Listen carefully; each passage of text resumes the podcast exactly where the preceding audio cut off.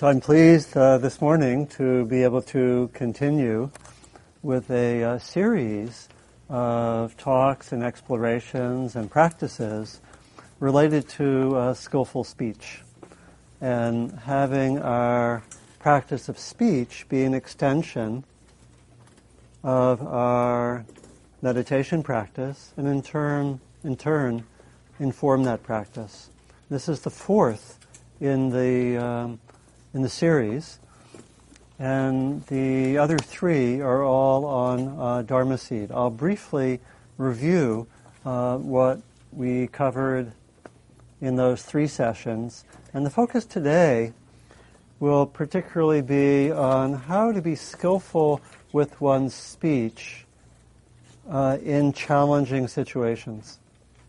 So this is like those of you who didn't come to the others. This is like graduate school, and you must be here because you're you, know, you whatever you aced your AP test or whatever, and you're able to go straight to the graduate courses on how to be with difficult speech without having worked on the foundations yet.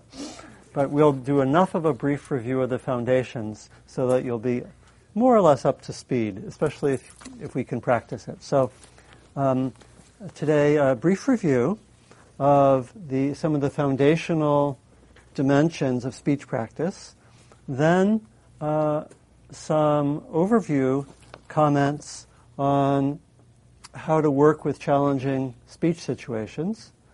Then we'll do a, um, a few short exercises which can give one a sense of some ways of working with challenging situations. And then we'll talk together. So I'll probably uh, talk for a little less than half hour. We'll have maybe 15 minutes of uh, exercises and then uh, hopefully 10 minutes or so for to talk together. That's my, that's my plan.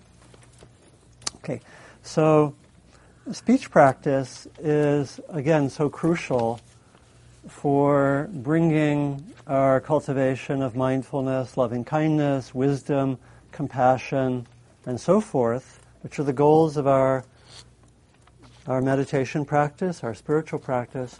Their speech practice is very vital for bringing those practices into the flow of our daily lives. There's benefit from just meditating silently every day. It definitely can inform our lives and bring a certain amount of peace, bring a certain amount of insight. But in a sense, the real work is to have those qualities be developed in all the moments of our days and to find ways to be skillful, both to be uh, bringing more awareness and more wisdom and more compassion into all the parts of our lives, but also to be taking those situations here of speech as opportunities for learning and growth. So that this is um, uh, this is the opportunity, and it also is the way that those of us who complain about not having enough time for meditation. Some of us are talkers, maybe talking two hours, three hours, five hours, or ten hours a day. All of that can be suddenly with uh, support and, and uh, guidance can suddenly be a, a place where we can grow and learn and say, what just happened? How might I be more skillful? How to bring these qualities of mindfulness into speech. And we know that uh, speech is not just something that we happen to do, but it's actually crucial for our well-being. Skillful speech. We know that unskillful speech can lead to all sorts of conflict, suffering, uh, breakdown of relationships, and worse. And we know that skillful speech can be incredibly healing, incredibly uh, valuable. You know, uh, when we're, particularly we can think of when we're having a difficult time or someone else is having a difficult time, just a few words or a few moments of careful listening and um, a sense of connected communication can uh, make a huge difference in people's lives. We know that, and so um, there's there's uh, tremendous um, potential, really, of speech practice. We looked uh, in, the la- in, the, in the three sessions that we did in uh, late June and first two weeks in July, we looked at foundational speech practices. And I'll just go over those briefly. Um, from the Buddhist tradition, we especially get what I call a, a set of ethical guidelines related to speech. And um, we've sometimes devoted a whole session to those guidelines. I, I reconstruct those guidelines as first, the guideline to be truthful, second, the guideline to be um, helpful, third, the guideline to come out of a good heart, to have a certain quality of warmth and affection, and fourth, the appropriateness of the speech, particularly an emphasis on good timing. Is this the right time to talk? Is it the right time to talk about this? And those guidelines go a long way, and you can work with them, and particularly with a, in, in our context of today, with a challenging situation, you can try to work with those guidelines. And I think particularly timing is particularly a valuable one, because the teaching here is that all the guidelines have to be developed individually and they have to be brought together. Skillful speech isn't only truthful, because we can be truthful and actually use it strategically to try to hurt someone. We know that, right? So it's interesting. Being truthful is only one of four criteria. We have to have the other three.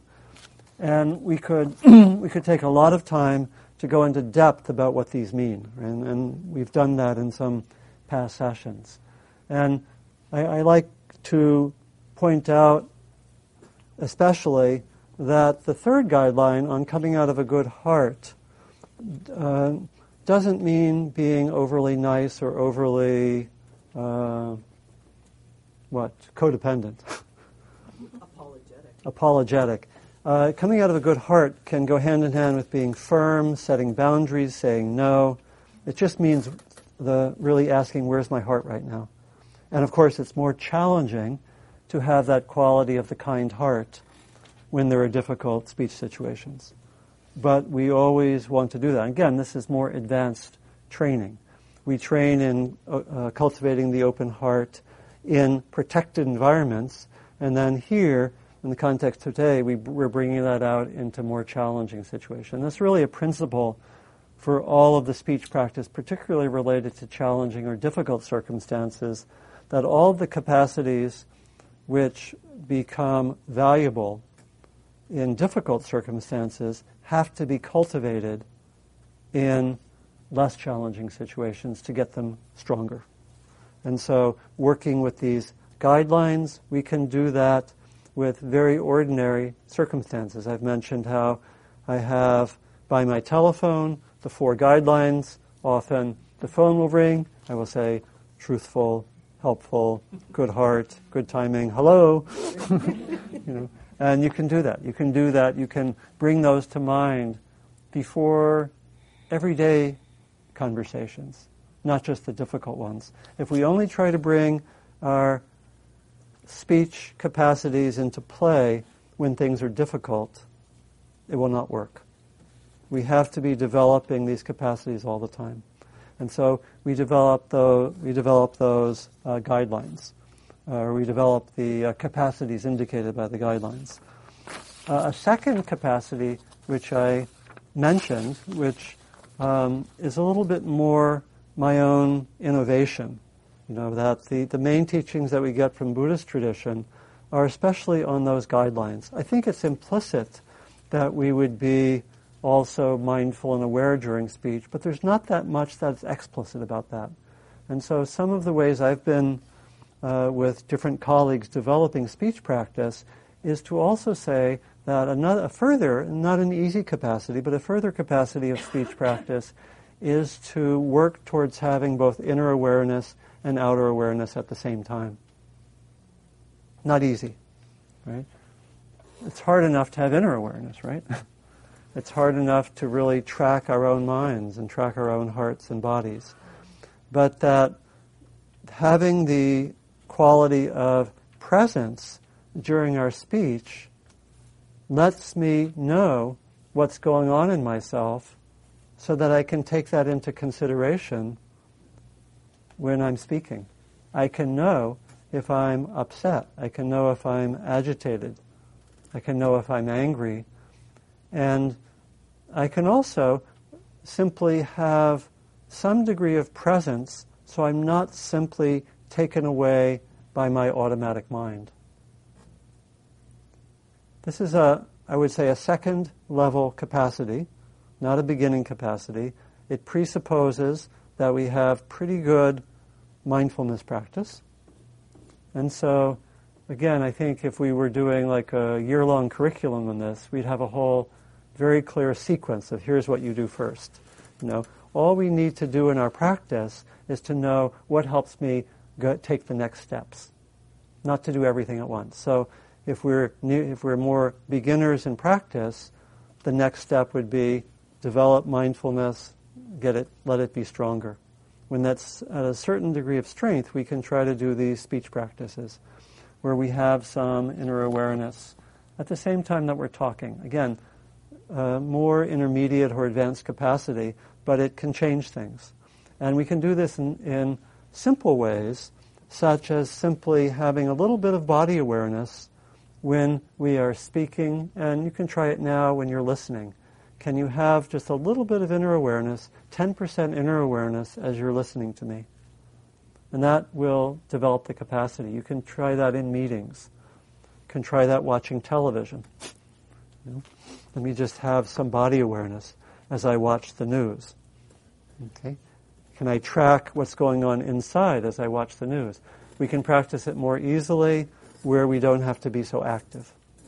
If you're facilitating a meeting, it's a little harder, right? If you're being at a meeting where you don't have to do much, you can try these out. You know, track what's going on. I mentioned how I like to be at a meeting and sometimes write down the guidelines and have a running mindfulness log where I might say, um, happy, content, and then later feeling tired, negative thoughts developing.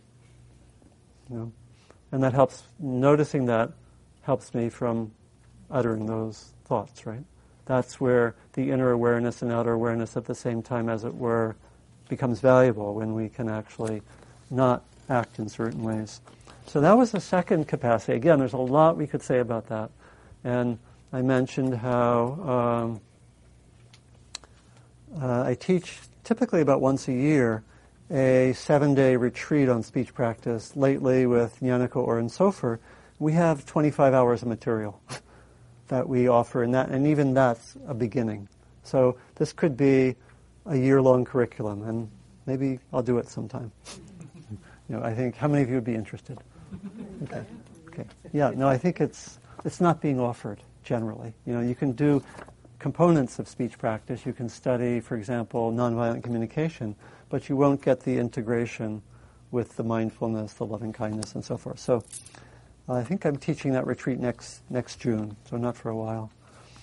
And then the third area that we looked at was uh, an application of the discipline of nonviolent communication, uh, which, when we, when, in our teaching, we have integrated what's valuable from that with the mindfulness practice and with the skillful speech practice.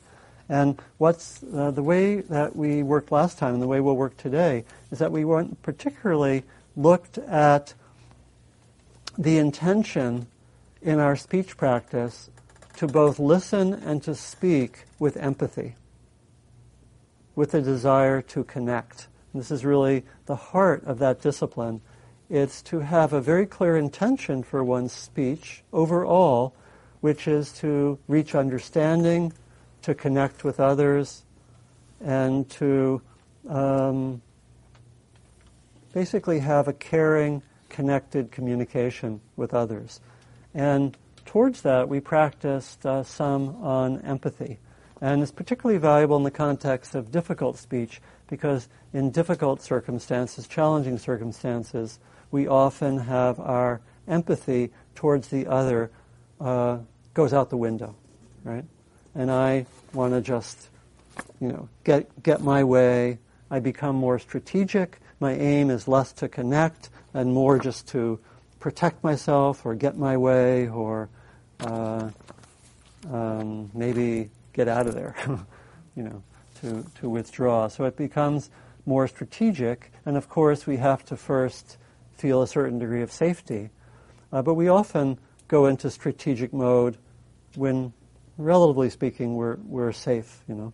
And so this is, uh, again, there are a lot of subtleties to the practice, but here, last time we cultivated the capacity when someone um, was talking to be able to tune in, particularly what are the emotions of the person and what, are, what, what really seems to matter for the person. Uh, those two qualities, which is about half of the core nonviolent communication model. There's also attention to, as many of you know, to uh, making observation statements that are free of evaluation and interpretation. And also there's, there's, a, there's a place for requests. Some of that is on the one side of the handout, which you don't have to look at now, but just to, just to review, just to review that. We'll come back to that teaching uh, in one of the practices. In fact, two of the, two of the exercises that we'll, that we'll do. So, a few general words on bringing these capacities of our speech practice into challenging, challenging circumstances. Um, and we can do that both in the context of maybe one on one speech, and also we can do that in the context of groups. And there, it gets more complicated when we have groups or communities, but a lot of the principles are the same. And I won't speak so much about uh, groups here I'll make a few references because it's more complicated, but I'll speak more just about, as it were, a one-on-one speech interaction. That'll be the the model that we'll we'll uh, use uh, or the context that we'll use to investigate. So helpful to just uh, think of uh, an interaction with another person that for you has been challenging or difficult at any time in the past and you don't have to say specifics, but just think of that. And I'd like for us to get kind of a catalog of difficult situations. I don't think that's going to be hard. Uh, so, th- if you could, think of how you would describe uh, a difficult interaction just in one sentence. Like for me, I would think of um, when we had an issue the other person didn't want to talk about it. It's one kind of difficulty, right? Okay, let me, let me just invite people to say your one sentence, and we'll get a catalog of difficult speech situations, please. Uh, I had a request, and the person says, I don't know. I made a request to the person, and the person said, I don't know, in the sense of just not really giving you a clear answer. Well, they don't know if they'll be able to meet my request, and, and they don't know when they'll be able to meet the request. Yeah, so a certain vagueness. Okay, uh, please. Um, my son becoming very defensive and um, ex- trying to make excuses. Um, person becoming very defensive and uh, making excuses. Okay, please. um, a family member, a relative who is very um, dominating and overbearing.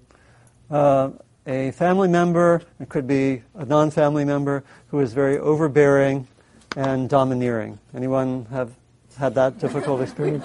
Okay, uh, please.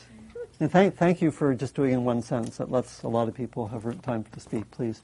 um, conflict with my boyfriend, like strong trigger of fear. Yeah, conflict in speaking with a partner uh, in which there are triggers which induce fear. Right? Thank you. Please. Um, you bring up a situation of something that happened to discuss it, an issue, and the other person says that certain things didn't happen, facts that you know, you, you know, you're pretty sure you, that they happened. So it's hard because you're not even starting from the same place. Right. So, uh, a discussion about something difficult and disagreement even about what happened. Right? How many have had that experience? Okay. Uh, maybe uh, two more. Okay. Please, uh, Uh, Pat. passive aggressive, uh, being defiant on purpose because they know it's going to like drive you crazy. So passive, passive aggressive behavior that um, one senses is uh, the, you believe the motive is trying to drive you crazy. Okay. People know what passive aggressive behavior is. Do I need to say more? So it's it seem it could be through sarcasm. It could be through uh, what? It's it's. Um, uh, through um joking and saying, "Oh, I was only kidding," right? and what seems like aggressive energy, but it masquerades as ordinary. That's, that's okay. Uh, it was one. The one more, please. Yeah. Um, someone who uh, is very attached to their opinion and seems quite closed-minded about others. Someone who seems uh, very attached to his or her own opinions and seems closed-minded. How many have experienced other people as sometimes like that? How many have occasionally experienced yourself as having a slight case of that? okay, so these are great. So um, might be helpful as we go forward, uh, both with the exercises and now when I'm going I'll, I'll give some general guidelines for working with difficult uh, speech situations. Think of your own situation, or maybe one or two of them. Okay, so starting point, uh, two starting points. One is to be open to work with difficult circumstances, rather than taking difficult situations as simply my bad luck or a curse or, oh, why is this happening? Right? Which some of us are prone to do at times. Right? And so it's to actually uh, be open to challenges, which goes against a lot of our tendencies, right? How many of us were trained or conditioned to be conflict aversive? Okay. So if this is true of you, you know that taking challenges is going to go against the grain some, right? So uh, how to, you know, to take challenges as opportunities for learning. Let's see, I have a few passages. This is from the Buddha. Some practitioner may be extremely kind, extremely gentle, extremely peaceful, so long as disagreeable courses of speech do not touch that person. But it is when disagreeable courses of speech touch that person that it can be understood whether that practitioner is really kind, gentle, and peaceful. okay? Uh, or there's, um, in the Tibetan tradition, there's a nice saying that I like a lot, which is take all, uh, take all challenges as the path of practice. Or, um, from the 8th century Shantideva. Therefore, just like treasure appearing in my house without any effort on my behalf to obtain it, I shall be happy to have a I should be happy to have a difficult person, for that person assists me in my conduct of awakening. Okay? So that's a, a first first consideration. Is that graduate school? Yeah. Yeah, we have here we have we probably have elementary school, middle school, high school, college, graduate school, and post postdoctoral studies, postgraduate studies. So, you know, and there's a place, and all we're interested in is learning where we are. Right? We don't have, and again, some things may be too much, and we can take challenges at any any point. Uh, a second um, way to frame challenging situations is remember the intention to have understanding and connection. It's easy to forget that, isn't it, in certain circumstances. And it, it, what it means is really staying in your center, which is not easy. Staying in one center. Now, um, another helpful way to frame uh, difficult situations is to remember that in every situation, let's say here involving two people, there are at least five different ways to practice. and we can always be doing some practice. Sometimes we think the other person is stonewalling, shutting down, not willing to talk, etc. Therefore, I can't do anything. But in every situation, there are five, five possible forms of practice. I can be doing my own inner practice with the situation, with the difficult situation. In other words, I can be noticing my emotions, seeing what's happening, being skillful with them. Secondly, I can try to be as skillful as possible with my speech practice, even though the other person may not be. Right? It's important because a lot of times we say, oh, the other person is a blah, blah, blah, therefore I have no responsibility. you know, I can, I can be reactive and so forth. So it's really, again, keeping your center in terms of speech and wanting to keep your own integrity no matter what is happening. Now, again, we often forget that. Third and fourth aspect are when the other person follows those two kind of practices. And then a fifth is when we collaborate together, which is the optimal situation is which is when all five are happening. Like when you have a friend or a partner and you're both doing your inner work, you're both being trying to be skillful in your speech, and then you collaborate together. May our speech and communication try to reach understanding and use all sorts of uh, tools and techniques. That's optimal, right? And that doesn't always happen. What that means is no matter what the other person is doing, uh, we can always do our own uh, inner work and our own skillful speech practice, no matter what is happening. Again, we, that's, I think that's worth, worth remembering. So, what to do in challenging situations? First of all, it's valuable to do a certain amount of inner practice in a challenging, in a challenging situation. We can do practices related to body, to mind, and to our hearts. You know, with our bodies, we can know that when we get triggered, there is a physiological effect. And we can take steps to uh, not be re triggering.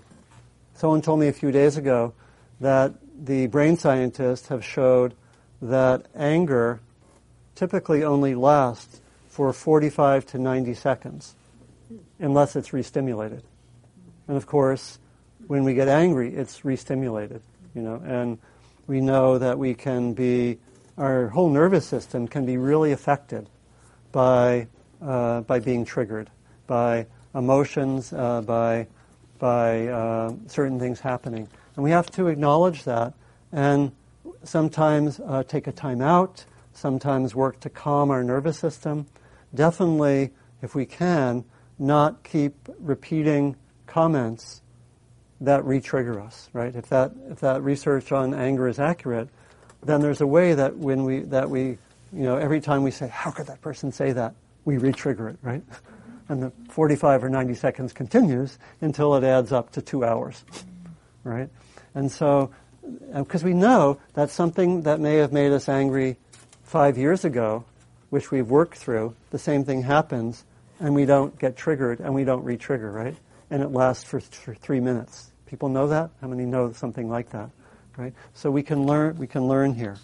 So we can work uh, with the uh, physiology, can ground, uh, ground in the body. We can watch our thoughts, uh, particularly, we want to uh, we want to track: Am I going to a storyline in a difficult speech situation? Am I go Am I going beyond what happened to jump to blame, judge, say, "Oh, this person is hopeless," right?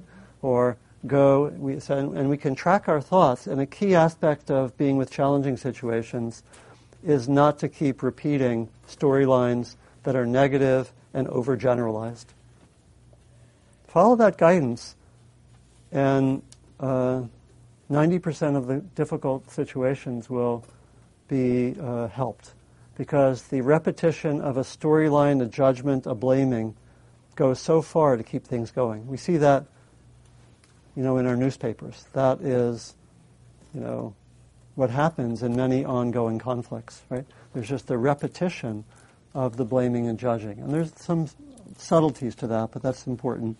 That's important to see. So we can work with our bodies uh, to calm the bodies, not to keep the triggering going. We can work with our, our minds. We can work with our emotions to notice them. And what, what seems important is to gradu- is to both practice these capacities in our meditation and then gradually to bring them out into the midst of action and interaction, which is not easy, right? How can I do this is where we start to see that in difficult circumstances it's very helpful if we can do a certain amount of inner work at the same time there's interaction. We can say in the moment, am I telling myself a story? Right? Am I what what's happening emotionally? Am I you know, am I lost in the am, am I lost in anger right now? If so, what would be skillful? Just to keep asking that. Take time outs, right? Say, you know, it's really important that we discuss this, but it doesn't feel like the right time now because I feel really angry and reactive, and I'd like to come back to it and talk about it later. Something like that, right? Very, very helpful in, in, difficult, in difficult situations. Um, good. So let's, I want to do um, a few exercises now that bring in some of what we've covered. So I'm, I'm conscious that I've been uh, covering covering a lot. Um, you know, we can all, what we'll be uh, uh, emphasizing is some of what I just mentioned, plus the cultivation of empathy. Because again, in a difficult or conflictual situation, interest in the other person often goes out the window. So we'll do a few exercises. Let's, again, we'll do these in dyads. So uh, bring your chair in relationship to another person, one other person, so that you can be in a dyad with that person.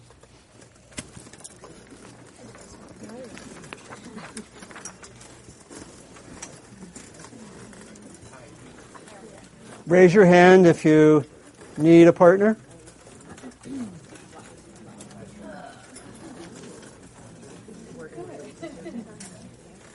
Raise your hand if you need a partner. Okay, we have an odd odd number.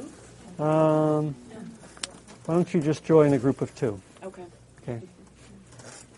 Everyone. Okay. Okay. Okay.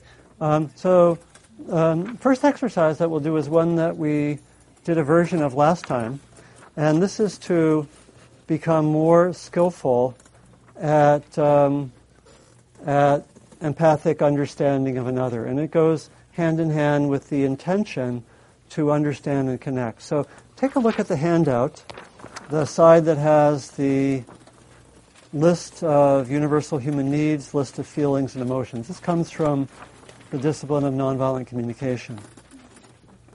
And take a look first at the bottom list, the list of emotions, and just kind of look these over. There, because part of what we do with empathy practice as well as our own mindfulness practice as we become more uh, skillful at identifying a range of emotions. So we may know the distinctions between being friendly, loving, open hearted, tender, warm, hopeful, etc. Or we may know the gradations between irritation, frustration, anger, hostility, and rage. Right? And so we become more uh, emotionally intelligent, in, you know, in the words of uh, Daniel Goleman. Okay, and then look at the list of universal human needs. Um, when we teach, we like to call these basic values or or uh, qualities of what matters for someone. Needs sometimes gets into a uh, some complicated meanings. So we can see their needs for connection, needs for interconnectedness, for competence, for meaning, to be autonomous, qualities of peace, honesty, celebration, different physical needs. And the specific specificity of the list is less important, but what we what we can tune in on is a sense that um, this is what the other person is feeling, and this seems to be what matters. So, again, uh, we'll do this first with me, and then I'll do it with uh, with everyone else. So I'll give a short example, um, and then I'll ask you to think of an example. So, what I'll ask you to do is just think of a everyday occurrence that has meaning for you that happened maybe yesterday or the day before. And I'll do one just to give an example. One that you could talk about very briefly, like in about a minute. So for me, I'll say, um, you know, um, I have to replace my roof. And I got five estimates, and some of them were so long. There were, you know, gave me like one, one roofer gave me like 25 options. and I'm trying to get it together. I'm also, it's, it's complicated. I want do, do I want to put solar panels on? And anyway, okay, so cut. okay, so what were some of my feelings? Frustration, Frustration, confusion, a little sense of overwhelm. Huh, anger? Yeah, you heard some anger. Um, some discouragement. Okay, you got the idea. So you're tuning in, and you, and some of it, you know, it, it may not. You know, I might say, was I really angry? and but and sometimes you'll see things that I don't see. Right? It's interesting. Um, and then if you had to tune in and say what really mattered for me, what then again some degree of interpretation. What was what was there? Order. What The need for order. need for some or, more order with all the you know Yeah. make the right decision. Yeah to make a good decision. Yeah. What else mattered for me? Looking at these lists, Understanding. understanding. Yeah. To have some peace with my roof. Yeah. Okay. So that you got the idea. So what we what we'll do is um, first of all just reflect on uh, a situation that had meaning for you. Could be happy, pleasant. Could be challenging, like my roof. And just reflect on which what situation you'd like to talk about. That you could talk about in one minute, and just give a few details, just like I did, and people could have a sense.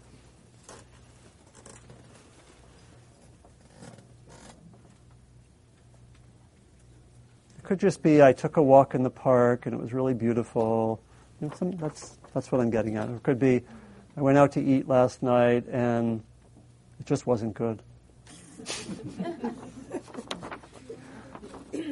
It meaningful in a negative way. Okay. Everyone have something? So here's, here's the exercise. Um, one person will each have a chance to talk for a minute. When, the, just like with me, when the person is speaking, the second person will be tuning in what are the feelings and what really matters. You'll tune in. I'll ring a bell after a minute, then you'll will stop, and the, the listener will say, I'm, I'm imagining or I'm sensing that you felt this, and this is what matters for you. And also to do it in about a minute. You know, these we could make very extended, take five minutes on them each. Just keep it brief because I want to do uh, two other exercises as well. Okay? Um, is clear enough? Okay. Uh, have one person in each group volunteer to go first. Okay. Raise your hand if you're going first. Okay. Okay. Uh, but don't go yet. Okay. If you haven't introduced yourself to the other person, uh, do that. Okay. Okay. So here's here's the exercise. So yeah, please. Um, from what section are we um, gleaning the emotion? I'm not sure where my focus is. You, you don't need to look at the sheet. Right, but when I name those feelings, you were saying Yeah, just like you did with me. As as the other person is speaking, like with me, I was talking about my roof. You'll tune in and, and try to have a sense. What what are Donald's emotions? So don't think about having to match it on the page. Right, right. Yeah, I don't have to use the handout. The handout could be there for future study, but just to you know, just simple like okay, I sense some frustration, some irritation, some overwhelm. That would be enough. Do two or three, right? That, that's all. Just name two or three things.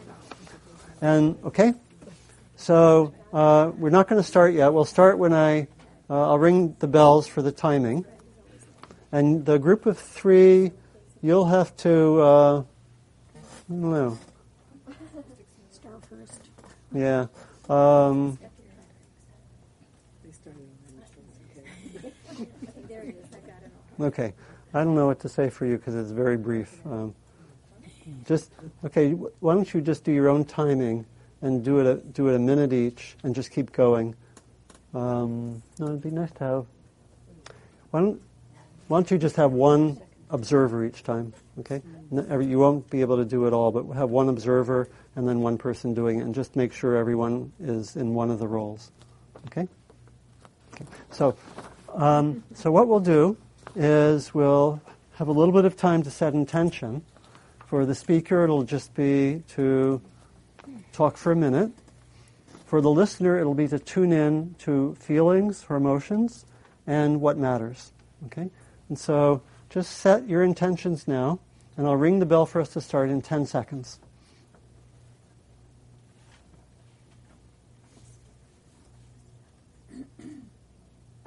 Okay.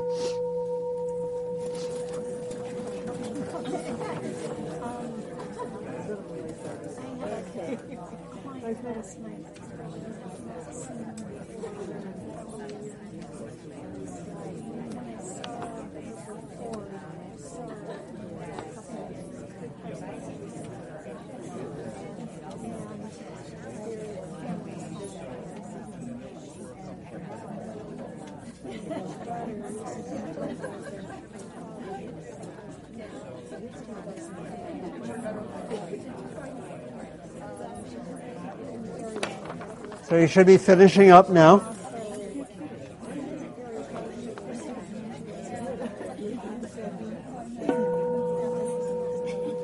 Okay.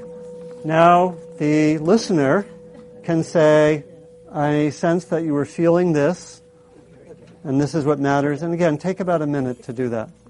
And, okay? Go ahead.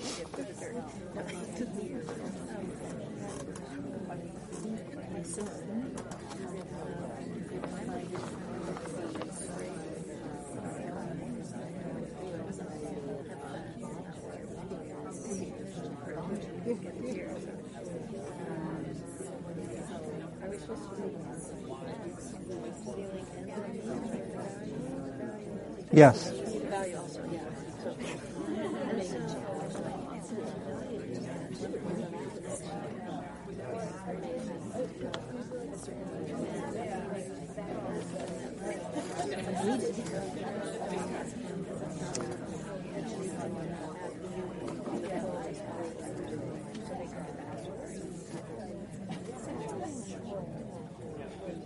So finishing up.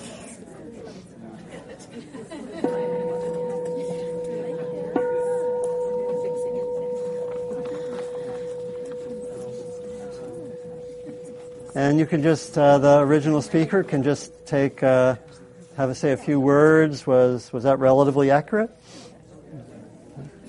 Okay, good. Very good. Okay, now we'll, now we'll switch roles.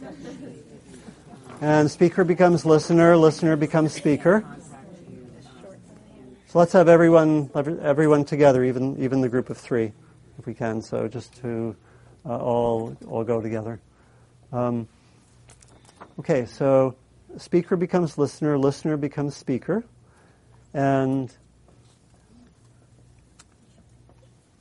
I'll give 10 seconds to set intentions for the speaker. It's to think about where you would be, what you'd be saying, taking about a minute or so, very brief. And then the listener, set your intention to tune in to feelings or emotions and to what matters, to both of those aspects. And I'll ring the bell to start in 10 seconds.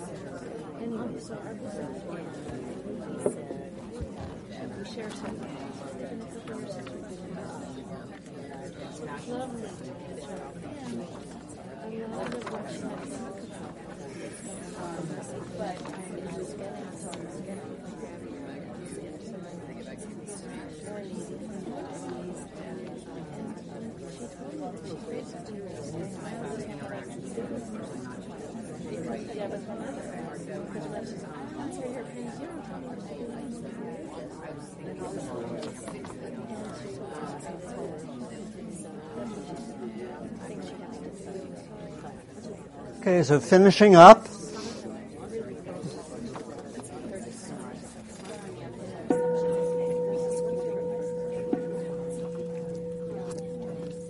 And now the listener can say something like, I sense that you were feeling this and that this is what mattered for you. Both of those aspects. Can go ahead.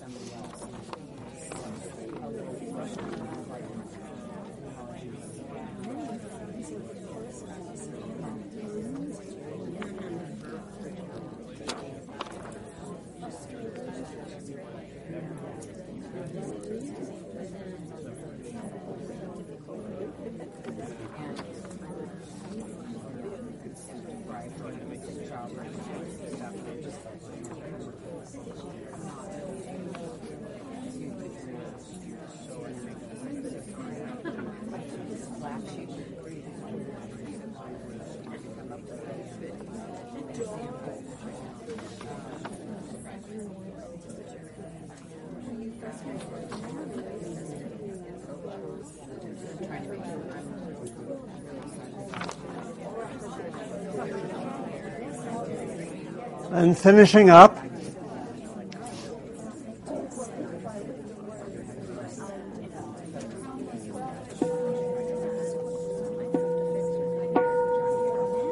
So finishing up, and the original speaker here can let the uh, listener know. Was that more or less accurate?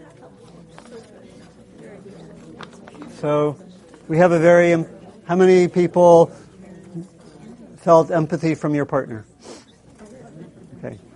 So we have a very empathic group here. Okay. Okay. Now, uh, you can stay where you are. Uh, take your half sheet of paper, and we'll do a second exercise. And this will be applying what we just did to a difficult circumstance or a conflict. Does everyone have a half piece of paper? Okay.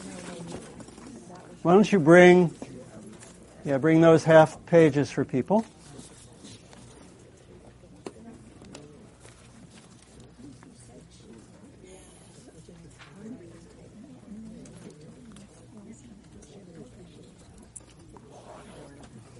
Okay. You can bring those up here. Okay. Thank you. So take your half page and uh, divide it into four quadrants uh, equally. Line, horizontal line, dividing it evenly, uh, and a vertical line, dividing it evenly. And I'd like you to maybe first think of a difficult speech situation involving one other person. That, and this is going to just stay private with you, so it's just something for you to explore right now on your own. You won't have to divulge it. Okay? So think of that situation. And then the four quadrants are divided as, as this. The two left hand quadrants are me, and the two right hand quadrants are the other person. Okay? And then the two uh, upper quadrants are feelings. In other words, my feelings and the other person's feelings. And the two lower quadrants are what matters.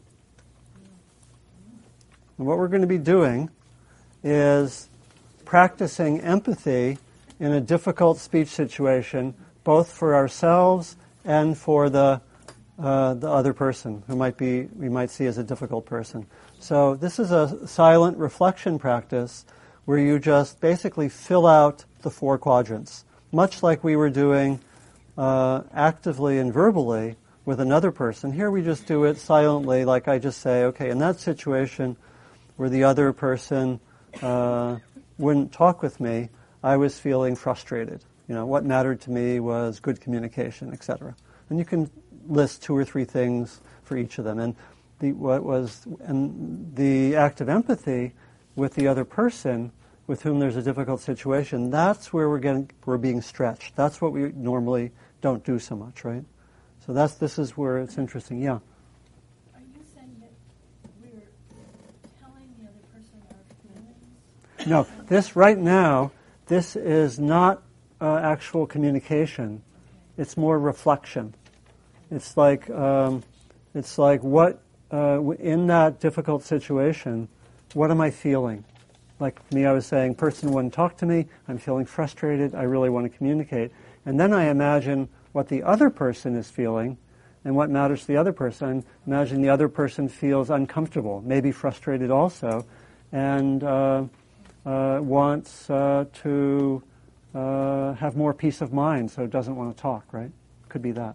So the the interesting work here is on feeling empathy for both self and other in the midst of a difficult situation. So, is that clear? Any other questions just about how to do it? Okay, so just take a few minutes to do this now. Fill out, you should fill out this with uh, each of the four quadrants.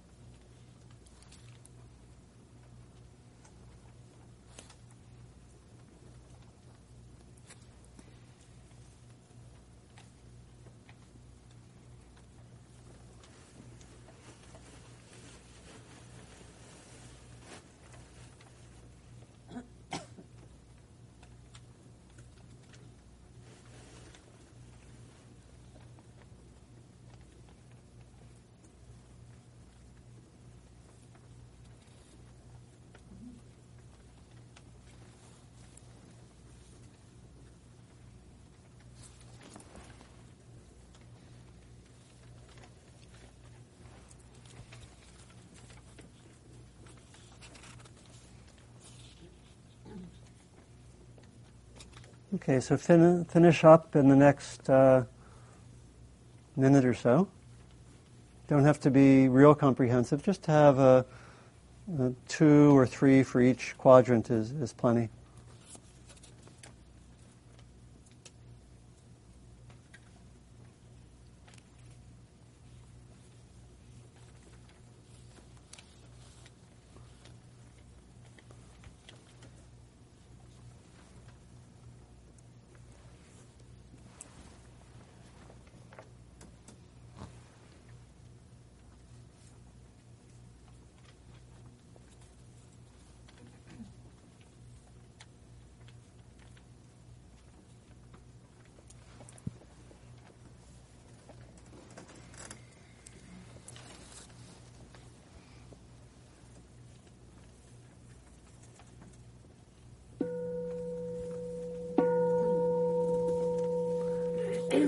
Let's have a little bit of uh, little bit of discussion or questions.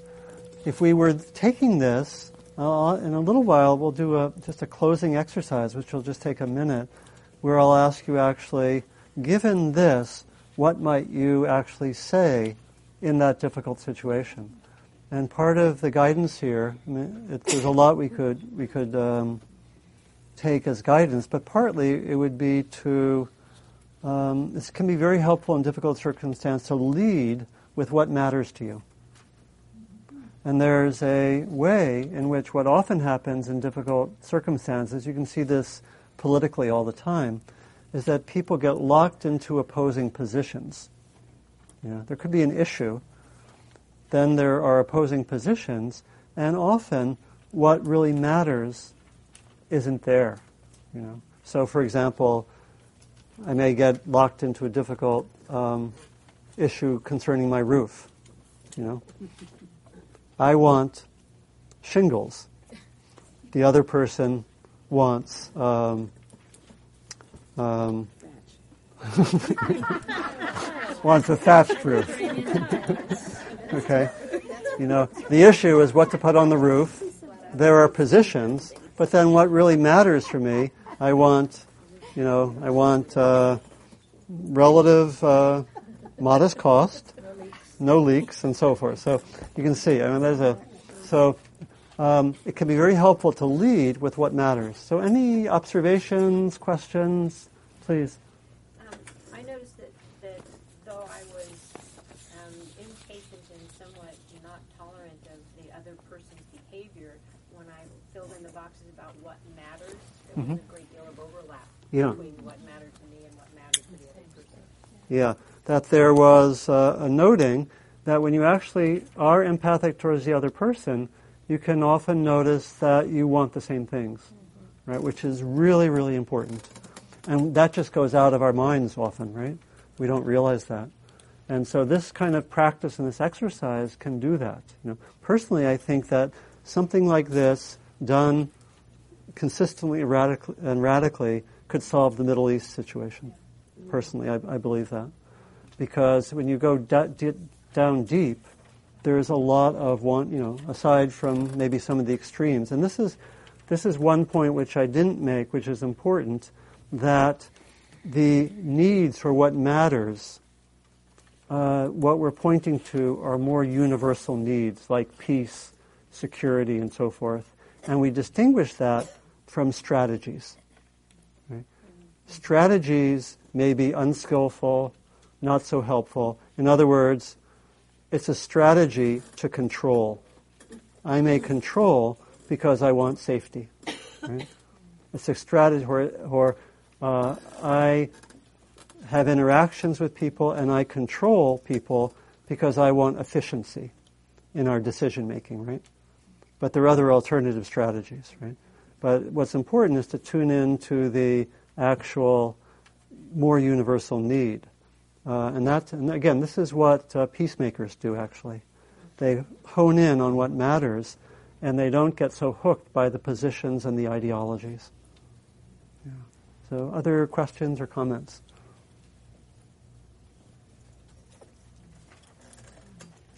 Obs- observations, yeah, please. Why don't we use the, the mic so we, everyone can hear? I think it should be on. You can tap it to see if it's on. Marty, can you help? Should be.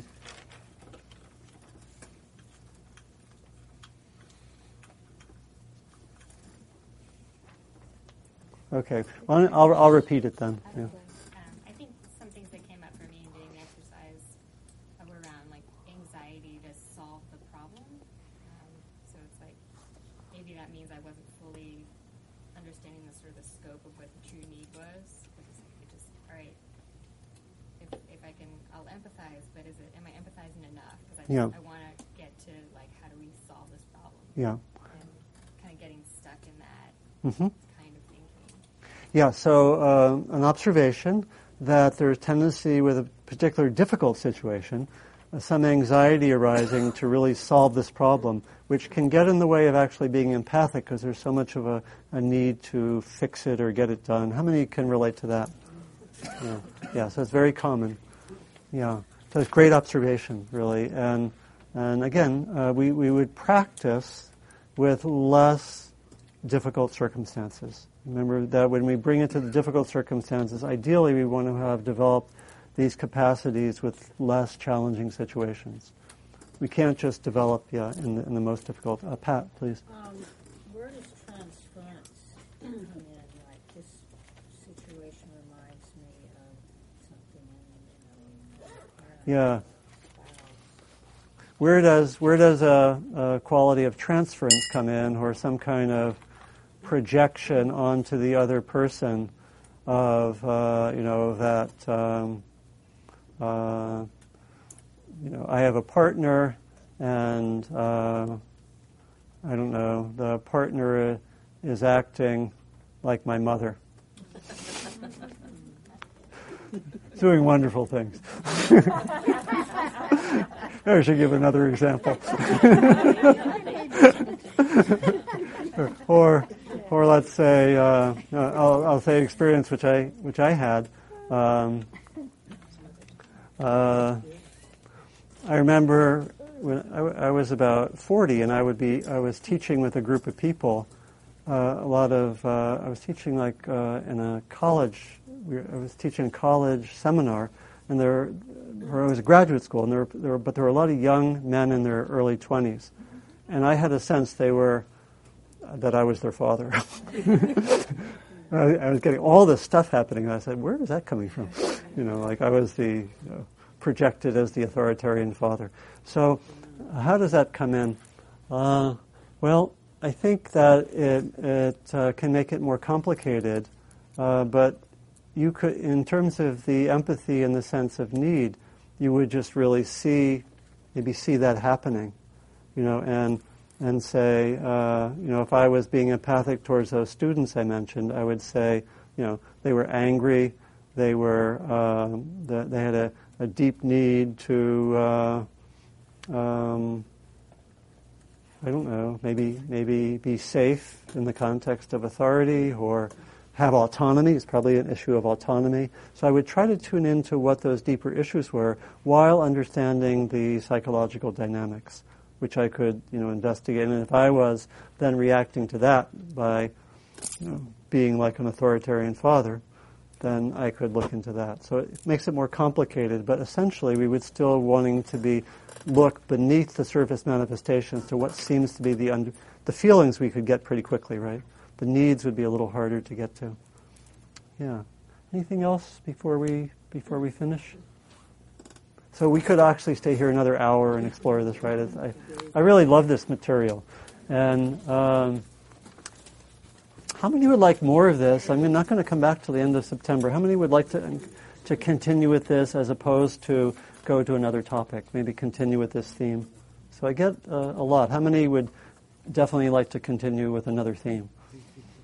Okay, so, so. That's our choice. Okay, so I'll have the two groups meet with each other.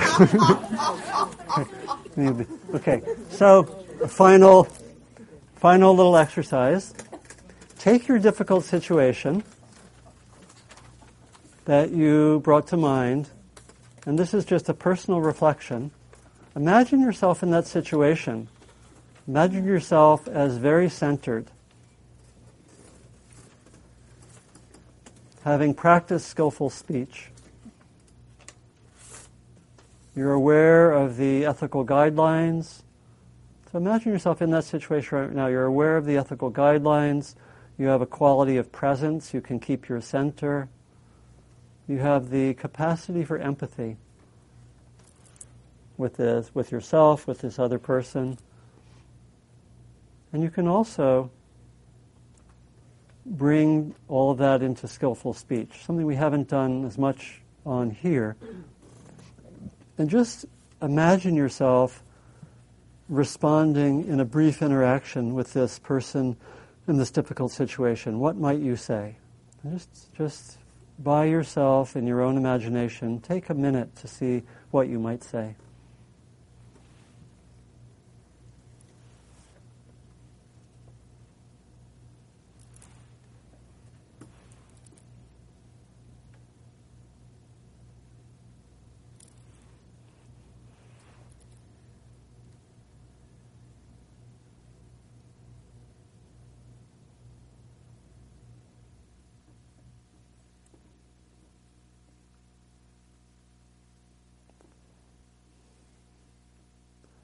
And coming back out of that imagined reliving of the situation and imagining of a way to respond, come back just to being present here.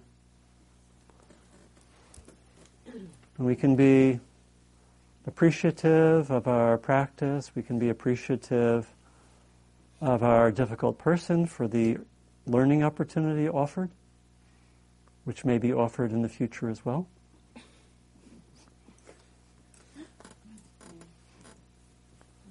And we know that we practice. Uh, we, we do this learning, we do this exploration for ourselves, we also do it for others. And may the fruits of our time be, uh, be offered ultimately for the benefit of all beings.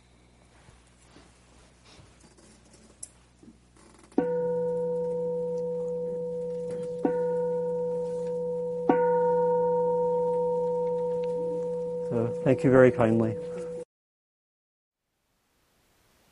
Thank you for listening. To learn how you can support the teachers and Dharma Seed, please visit dharmaseed.org slash donate.